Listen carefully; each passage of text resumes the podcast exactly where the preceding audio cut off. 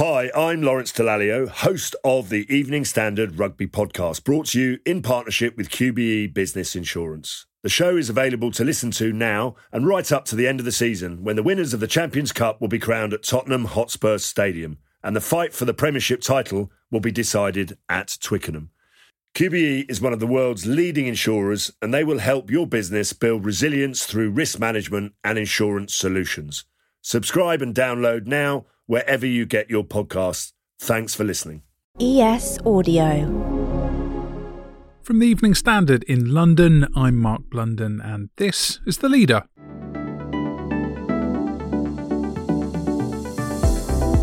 America's borders are open to British passengers, and to mark the moment, at eight thirty a m on Monday, London's Heathrow Airport witnessed an historic aviation display.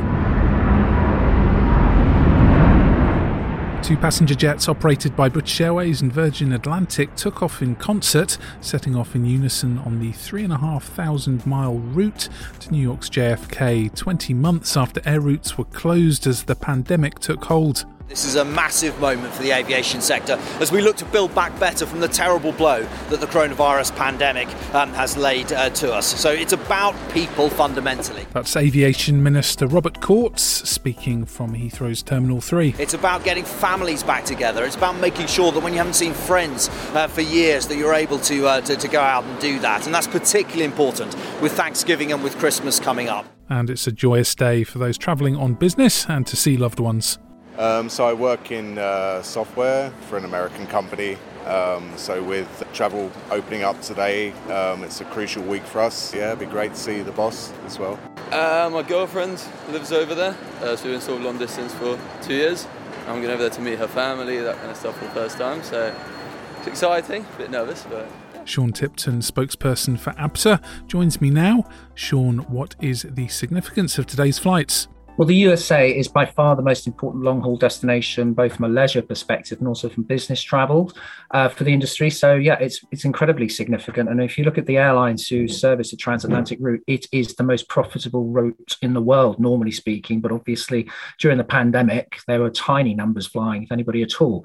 So that's, yeah, it's incredibly important. I think for the U K economy, it's very good news, not just for the travel industry, because if you look at the people on those flights, they're going to be a mixture, I would say, of people visiting friends and family who they haven't seen for getting on for two years, and also business travellers. Uh, and that's, I know that's something the business community have been saying, that they were very worried, particularly post-Brexit, about the fact that they weren't able to get together and have face-to-face meetings because of the pandemic, that it was damaging to their ability to transact business. So, so I think all those things together, yeah, it's very good news. And just how confident do you think people will be travelling more long-haul journeys now? We did some research recently, and forty-six percent of people said they'd either booked a break over the winter or were going to be doing so.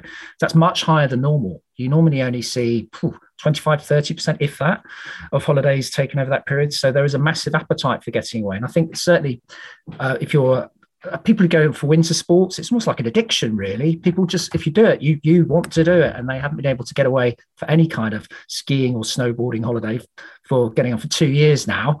So I was speaking to some of our members who service that market, and they said their bookings had gone through the roof. In fact, the problem they were having was actually finding places for people to stay because it was so busy. So there's that. Um, and if you haven't been able to go overseas, and most people haven't, for getting on for two years, of course people want to get away. And so on the domestic side, you know, I, I I think we all do. We all take holidays in the U K in any normal year as well. But what we saw over the summer, there was such a massive increase in demand because people couldn't get away overseas. Um, it put a lot of pressure on both infrastructure and also on pricing. Prices went through the roof, and sim- quite simply, not everybody can afford to pay those kind of prices. And that's why overseas holidays actually a boom, really, because you spread the demand out, which means that prices don't go through the roof in quite such a way. And also there isn't such that massive strain on infrastructure because people have the choice of going overseas as well. And are travellers still looking for the same kind of deal or for something different? They certainly said they're prepared to pay more for their holidays, and they're upgrading.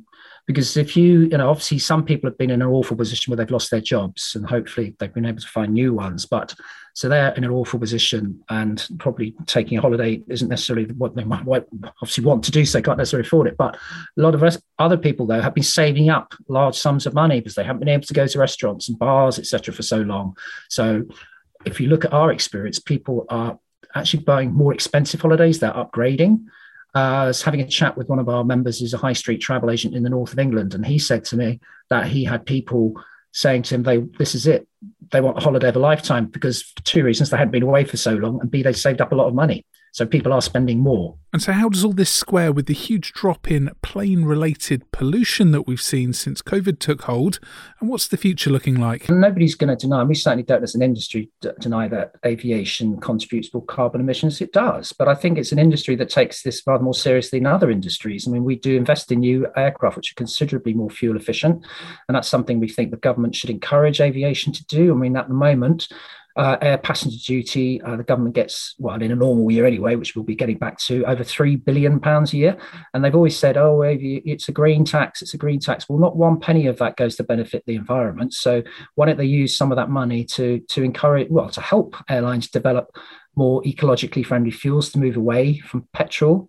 Uh, also, there are some really interesting developments in terms of battery technology with much lighter batteries. So I know that the many aircraft manufacturers are quite optimistic, certainly for short-haul flights, that they'll be able to have battery-powered flights in a not-too-distant future. I'm not talking fifty years' time. I'm talking about maybe ten. Uh, also, Airbus uh, announced not so long ago that they were investing heavily in developing planes that would be powered by hydrogen, which is incredibly interesting as well. So there are some, some technological steps going as we speak, and new aircraft are considerably more fuel-efficient. If you look at the growth in aviation, it's not so much within um, the U K and Europe, it's mostly in, in uh, other parts of the world, such as China. That's where there's projected really significant growth. Because I, I know looking at the figures for so it's people taking overseas holidays, they I used to say every year it's a record, but that started plateauing off.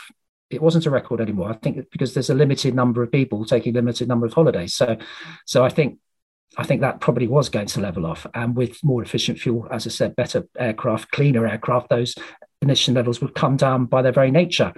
So, but if you're talking about, you know, not just giving up flying, the economic impact, particularly on developing nations, has been absolutely horrendous because of the fact that they haven't, foreign tourists have not been arriving. It's been really quite shocking. That was Sean Tipton from Abta. We asked aviation expert Doctor Lynnette Dray, Principal Research Associate at University College London, about this new increase in toxic emissions at a time when governments are pledging to cut pollution at COP twenty-six. Well, certainly the U K has some quite um, ambitious suggested policy now. They've suggested using, I think, ten percent alternative aviation fuel across all U K flights by um, twenty thirty, which, if you look at the the number of biofuel plants you would have to build or adapt to do that, that's really, you know, it's it's really pushing the technology.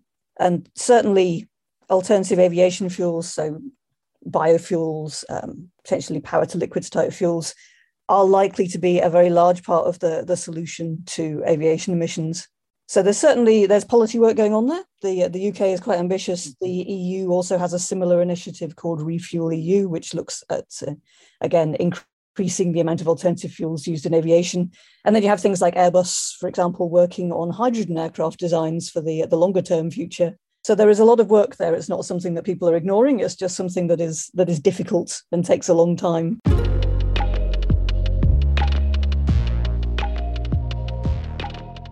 There's more on this in the Evening Standard newspaper and at standard dot co dot U K. That's The Leader. We're back tomorrow at four p.m.